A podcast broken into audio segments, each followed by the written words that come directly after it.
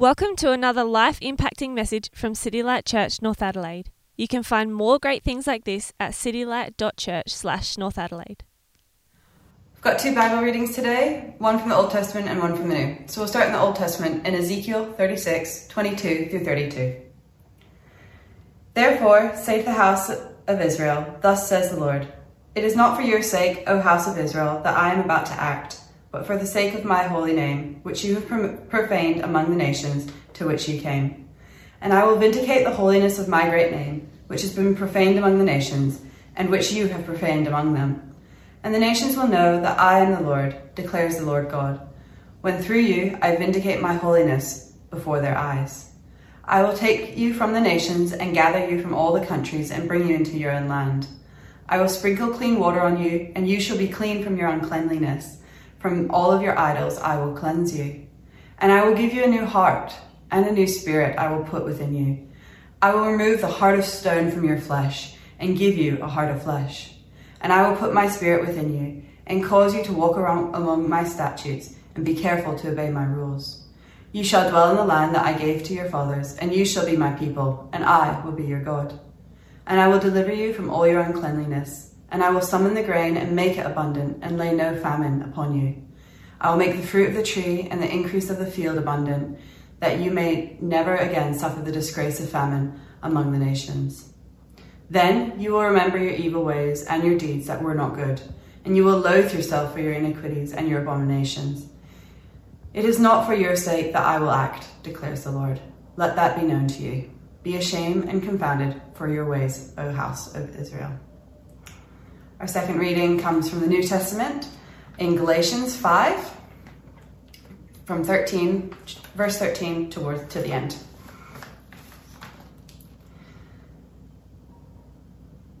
For you were called to freedom, brothers. Only do not use your freedom as an opportunity for the flesh, but through love serve one another. For the whole law is fulfilled in one word: you shall love your neighbor as yourself. But if you bite and devour one another, watch out that you are not consumed by one another. But I say, walk by the Spirit, and you will not gratify the desires of the flesh. For the desires of the flesh are against the Spirit, and the desires of the Spirit are against the flesh. For these are opposed to each other, to keep you from doing the things you want to do. But if you are led by the Spirit, you are not under law. Now the works of the flesh are evident: sexual immorality, impurity, sensuality, idolatry, sorcery, enmity, strife, jealous, fits of anger, rivalries, dissensions, divisions, envy, drunkenness, orgies, and things like these. I warn you, as I warned you before, that those who do such things will not inherit the kingdom of God. But the fruit of the Spirit is love, joy, peace, patience, kindness, goodness, faithfulness, gentleness, self-control. Against such things there is no law, and those who belong to Jesus Christ have crucified the flesh with its passions and desires. If we live by the Spirit, let us also keep in step with the Spirit. Let us not become conceited, provoking one another, envying one another. Amen.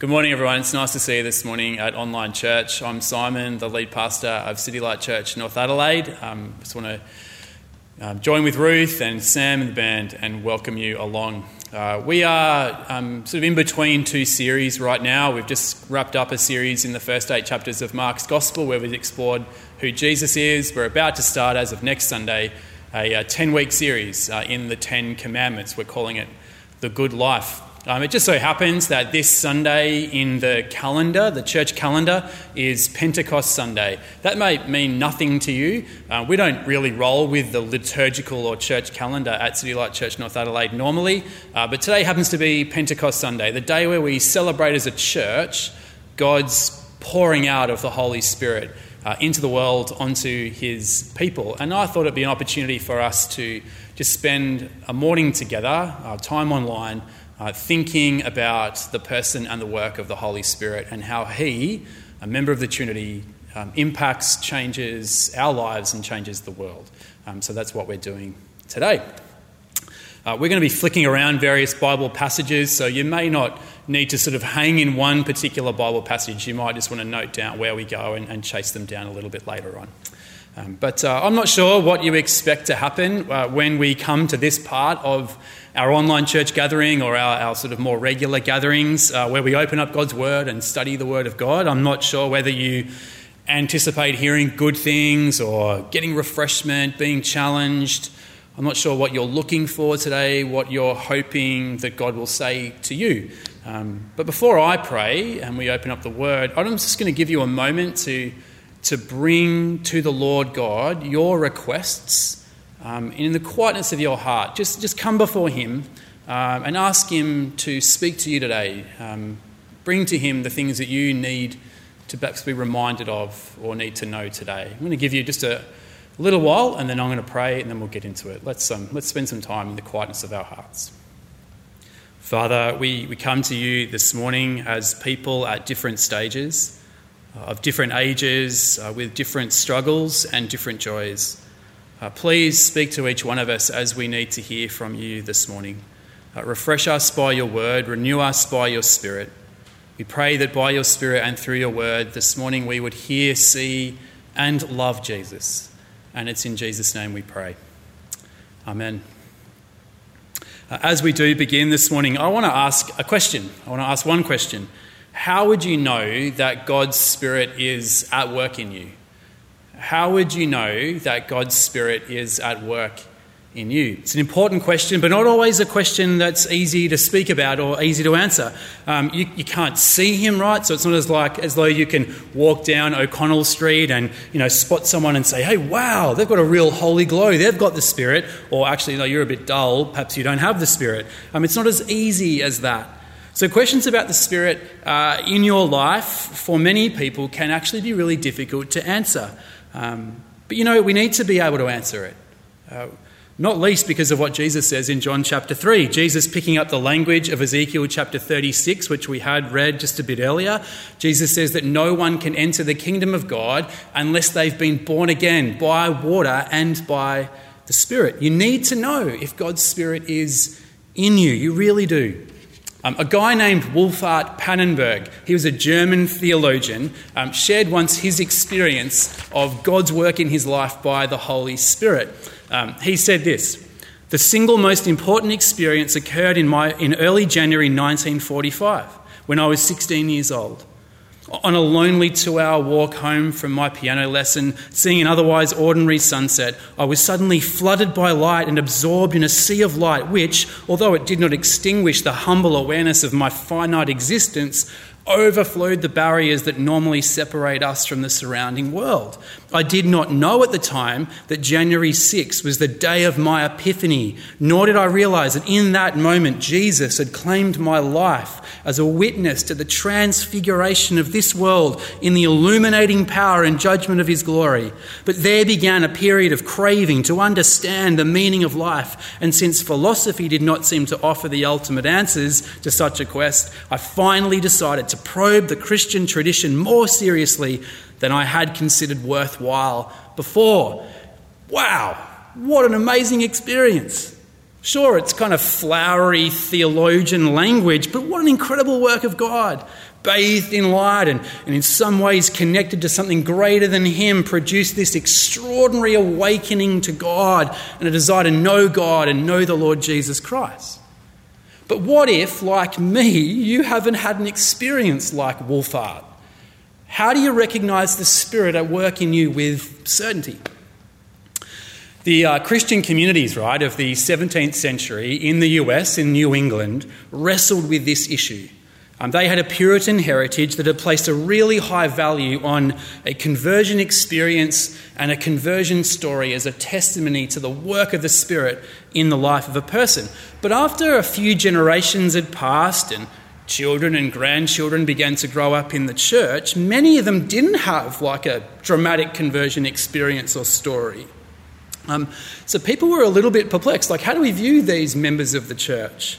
One solution they came up with was uh, the halfway covenant, um, done in Boston. So these young people grew up, um, confessed the faith, and they were allowed to be members of the church, but they weren't allowed to be voting members and they weren't allowed to participate in the Lord's Supper. The problem was, right, it was a little bit like they considered them half pregnant, or I had a half-pregnant view of the Spirit.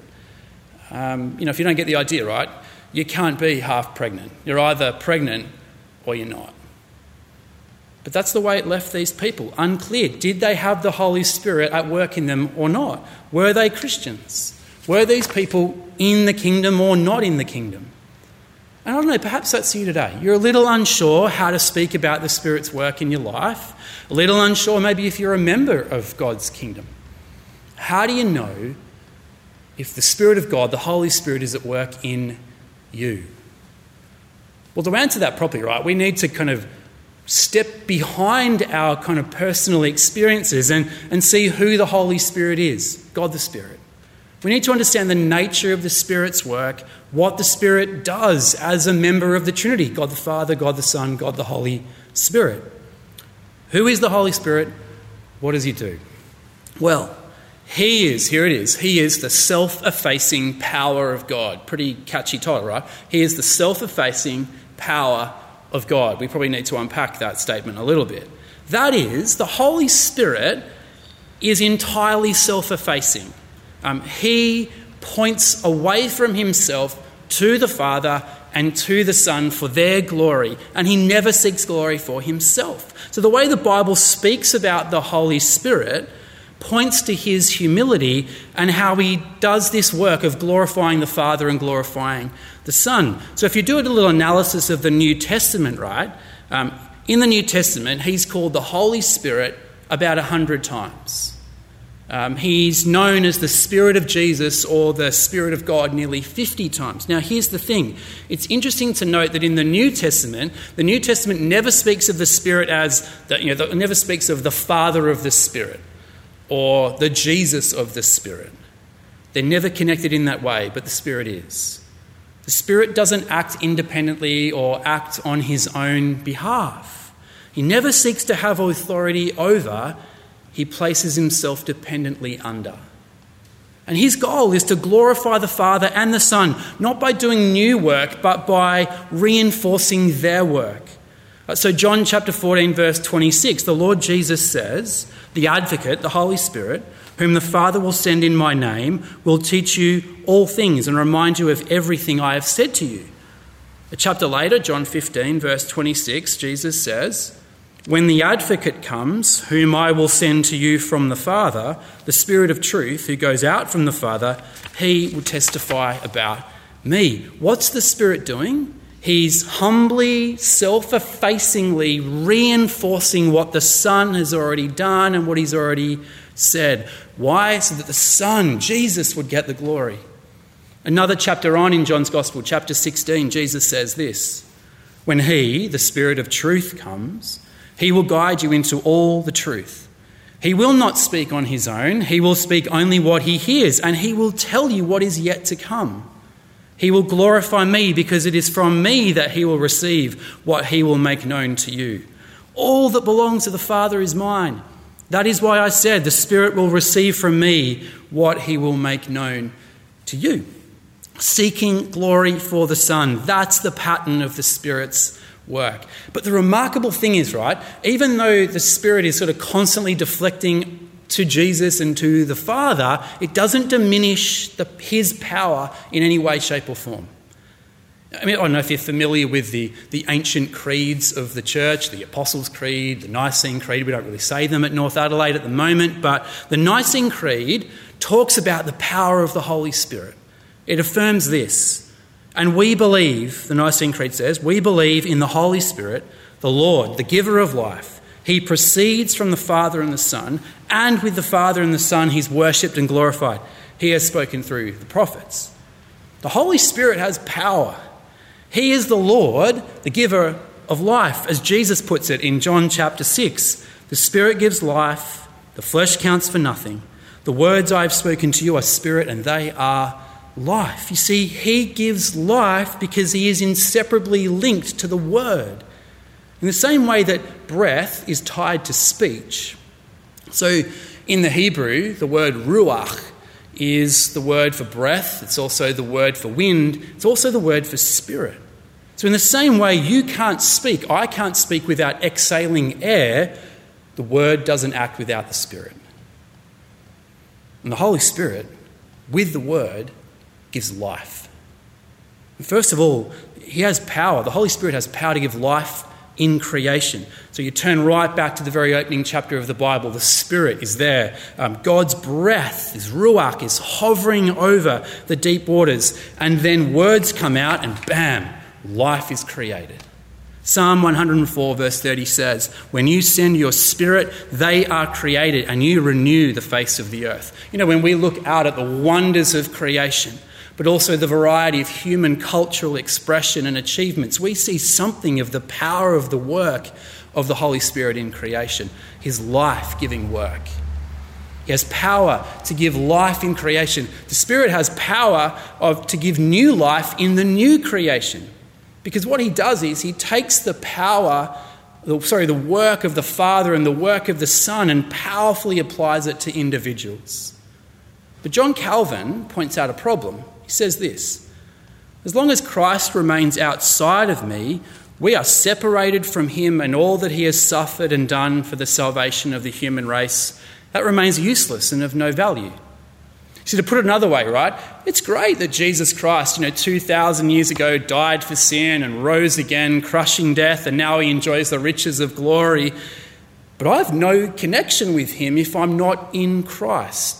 It's useless to me. You know, if I'm drowning, right, I didn't need I don't need to know about the, the work of the lifesavers and what they could possibly do for me. I need a lifesaver when I'm at the beach and I'm caught in a rip. I need the lifesaver to come out and connect with me. And the Spirit has the power to bring new life by uniting sinners, making them believers and connecting them to Jesus and all that Jesus has achieved. And that's why Jesus in John seventeen prays this: I've given them the glory that you gave me, that they may be one as we are one, I in them and you in me, so that they may be brought to complete unity. It's that sense of unity and being drawn together. That's what the Spirit does. It's the new life that Jesus spoke about that was necessary in John chapter three, that we need to be born again. And yet, right, with all that power, the Holy Spirit still manages to be entirely humble, not seeking glory for himself. Um, some have described the Holy Spirit and his work a little bit like a window. Um, so, you know, imagine a window and it's, you know, this light pouring in through the window, and, you know, what, you're, what the idea of a window, right, is that you would look out through the window to what's beyond the window. I don't know, the beautiful view of the Adelaide Hills or the view in your front yard or your backyard, whatever it might be. The window is there, so you would look out beyond the window. I don't know about you, I don't sit there kind of studying the architecture or the nature of the glass in the window. I, I it's, we are the Holy Spirit's work is to not cause us to look at the window, but to look at what's beyond. Um, similarly, um, the Holy Spirit, you know, has been equated to it's it's a bit like, you know, stage lighting at a concert. So one day in the future, sometime, you and I will be allowed to go back to the Festival Theatre, back to the brand new Her Majesty's Theatre to watch a show. Um, when we go to a show, we, well, at least I don't, I don't go there and I'm kind of looking at the lighting rig and how amazing the lighting rig is, or, oh, look at that spotlight up there. No, like, I'm drawn to what's on the stage, what the light is illuminating. I don't go to stare at the lights, I go to see the concert. The Holy Spirit is there to illuminate Jesus, glorify the Father. You know, but with all his power, the Holy Spirit doesn't want to be noticed. He wants the Son to be seen and the Father to be glorified. And I think this is a wonderfully subversive message, isn't it, in our current day? Having power, but not wanting attention. Uh, when children were growing up, you know, in the past. Children, you know, you'd say to children, what do you want to be when you grow up? And kids would say, I want to be a doctor, I want to be an astronaut, I want to be a firefighter, I want to be a nurse, whatever it might be.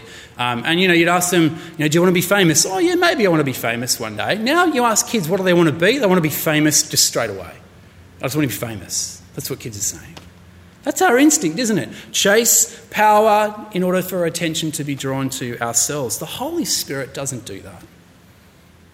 He has power, doesn't want the attention. And I think we would do well to learn from the Holy Spirit. Power can go with humility. Humility, don't misunderstand, it's not pretending to be less than you are. That's that stupid sort of false humility that people can see straight through. Humility is knowing your importance, but treating other people as their, as though their needs trump yours. That's humility. It's putting others, even if they are in some senses of the word less important than you, putting their concerns before your own priority list. That's, that's humility. You see, we honour the Father by coming in prayer directly to him, acknowledging that he is in control and he is the one who provides. We honour Jesus the Son by trusting him and talking about him with others. We honour the self-effacing power of the Holy Spirit by heaping praise on Jesus and the Father, because that's what he wants. So back to the original question, how do you know that the Spirit is at work in you? How do you know that God's Holy Spirit is alive in you? Answer, you join in his work. You join in his work. If you self-effacingly acknowledge Jesus Christ and his power at work in your life, then I think you've got clear signs that you've been united to him and the Spirit is at work.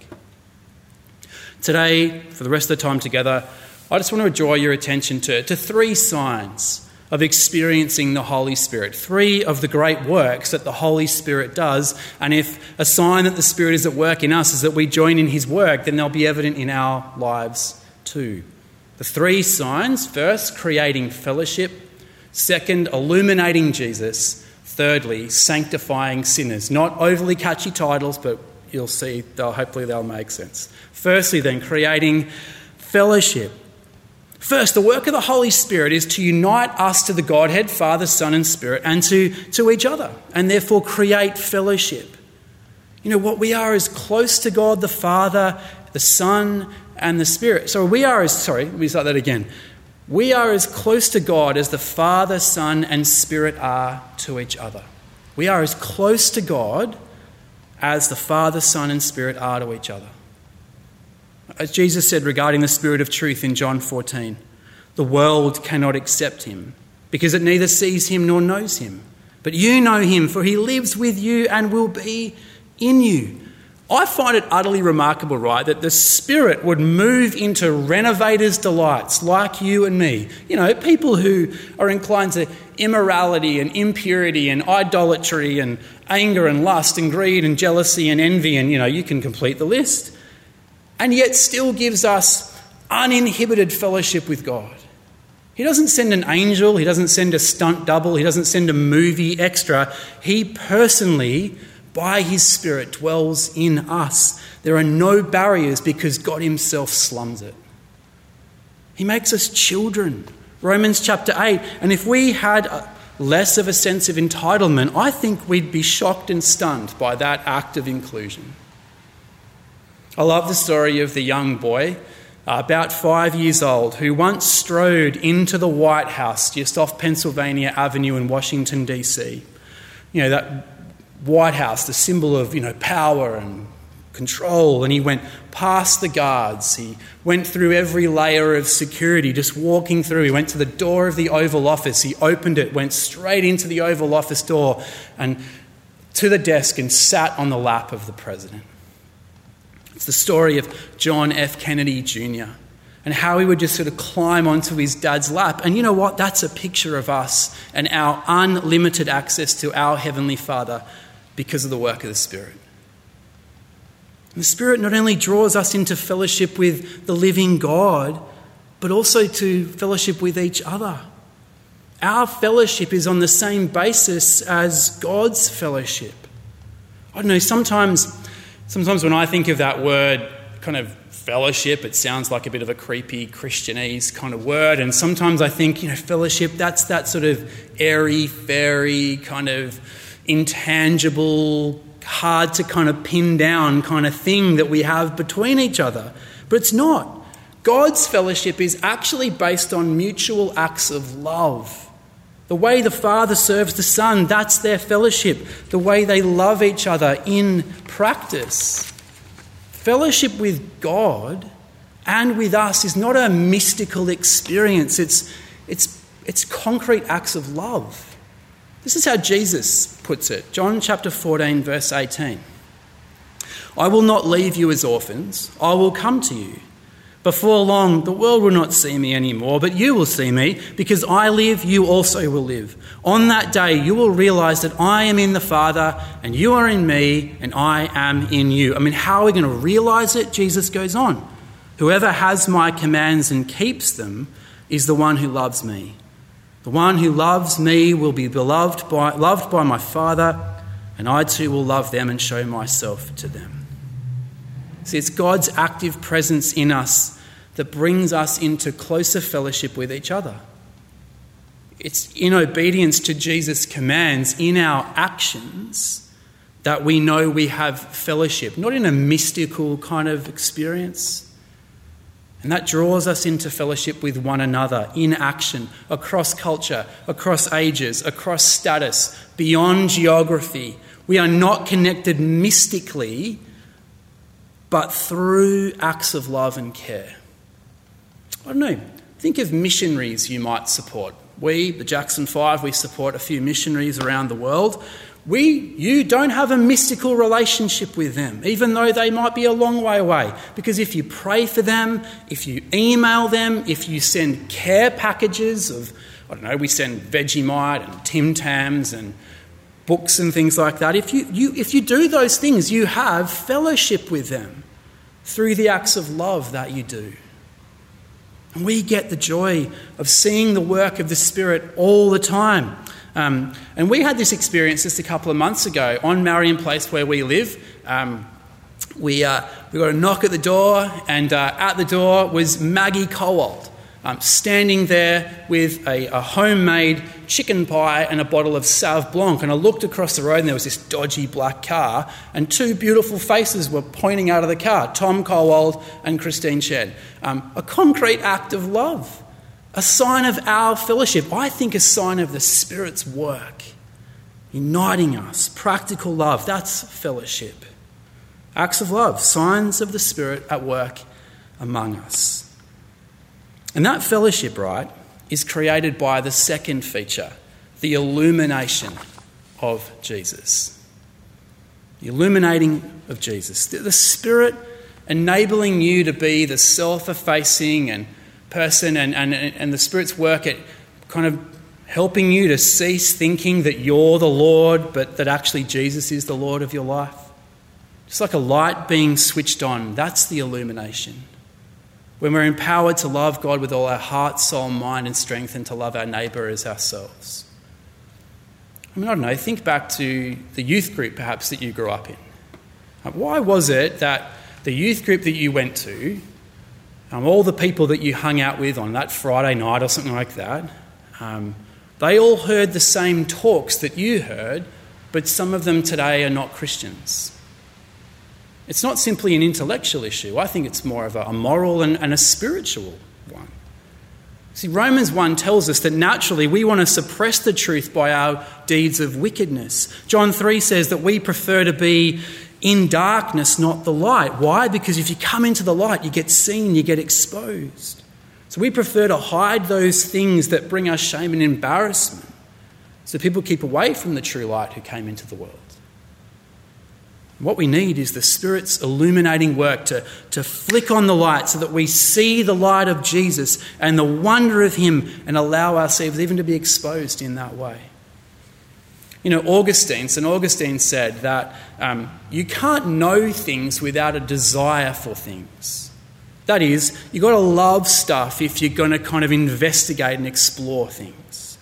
If you don't love it, you won't explore it any further. See, we can't hear God's word rightly unless, the, first of all, the Spirit of God puts a love for Jesus into our hearts, because the word and the Spirit are never separated. I can't acknowledge Jesus without the Spirit enabling me to do that.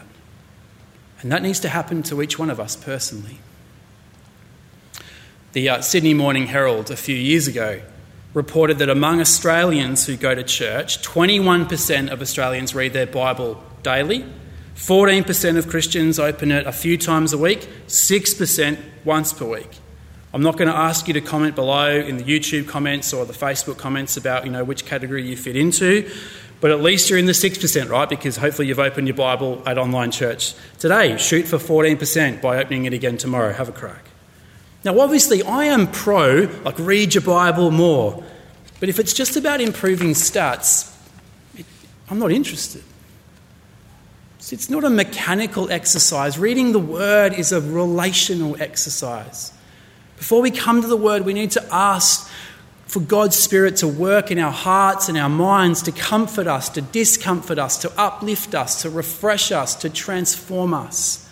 How do you know the Spirit is at work in you?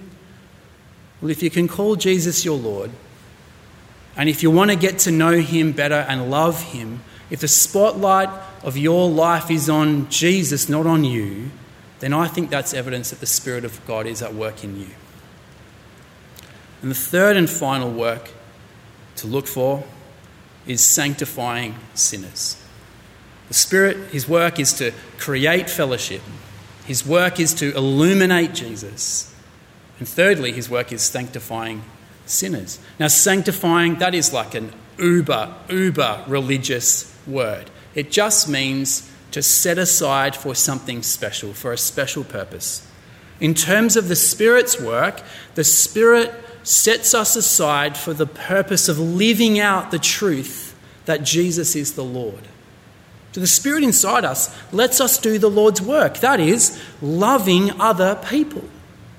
You know, and occasionally, right, when we see the Spirit at work, we see the Spirit at work in spectacular endowments of power. Um, I don't know, I think of in the Bible of Samson.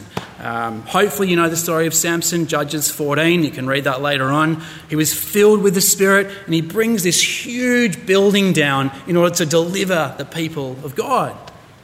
But often it's the spectacular work of break. But off, more often, sorry, it's more the spectacular work of breaking down your and my inclination to sin so that we can actually bear fruit of another person, of an other person-centered life.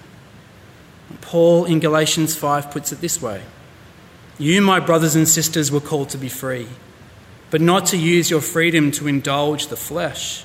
Rather, serve one another humbly in love. For the, the, law, the entire law is fulfilled in keeping this one command: love your neighbour as yourself." Later on in Galatians five, Paul goes on to mention the fruit of the Spirit. But the fruit of the Spirit is love, joy, peace, forbearance, kindness, goodness, faithfulness, gentleness, and self-control. Against such things there is no law. Those who belong to Christ Jesus have crucified the flesh with its passions and desires. Since we live by the Spirit, let us keep in step with the Spirit. Let us not become conceited, provoking and envying each other. See, real spirituality, real signs of the Spirit at work in our lives is that work of putting to death those selfish and self-centered things of the flesh. We are actually free and empowered by the Spirit to love people and to love God in the way that he actually made us to be. Now, that's the time that Ezekiel, the prophet who we heard from earlier, kind of got a glimpse of, a time when God's people would be cleansed of sin, um, you know, and all their uncleanness would be washed away, and God would put in them a new heart and a new spirit where they would actually want to do what God wants. That's the Spirit at work. There are great stories of people who were set aside and were totally gripped by what it meant to live out that reality. There are great stories of missionaries that I love to read. Um, one of them is Alexander Mackay. Um, he was an Australian guy who went to Uganda as a missionary.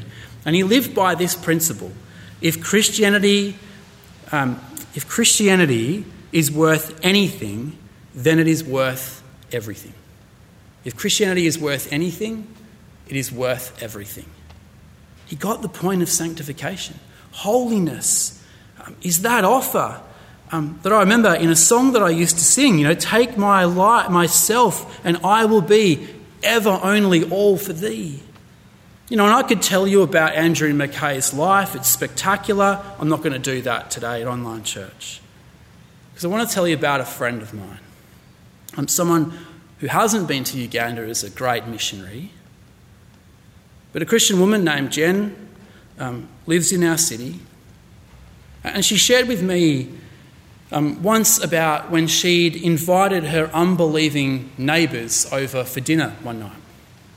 Um, after a, a night where they dined really well, they'd had some nice wine, um, they, they talked at length about which schools they went to, because that's what you do in Adelaide. Um, they talked also about mortgages and property prices as well. That's what you do in Adelaide. At one point, uh, my friend Jen got a little bit sheepish because uh, her daughter came running in, and one of the neighbours asked her, what's her favourite thing? And her daughter said, Jesus. And she felt, oh my gosh, they're going to think we're like crazy kind of nutbag Christians. But, but it got her thinking. Jen was sort of thinking, was she trying to be like her neighbours in order to win them over to the Lord Jesus? Or was she just trying to be like her neighbours so she could just sort of fit in? It's, it's the question, isn't it, of practical holiness, of being set apart by God's Spirit for that a purpose. Let me share with you four of her reflections. Perhaps they might help you recognise the Spirit's work in your life. Four reflections. First, she said, maybe the main application point of Paul being all things to all people, to win some, for me, isn't me trying to look and sound more like my neighbours when we sit around the table talking. Maybe it's simply about overcoming the preferences and prejudices that would stop me sitting around the table with them at all.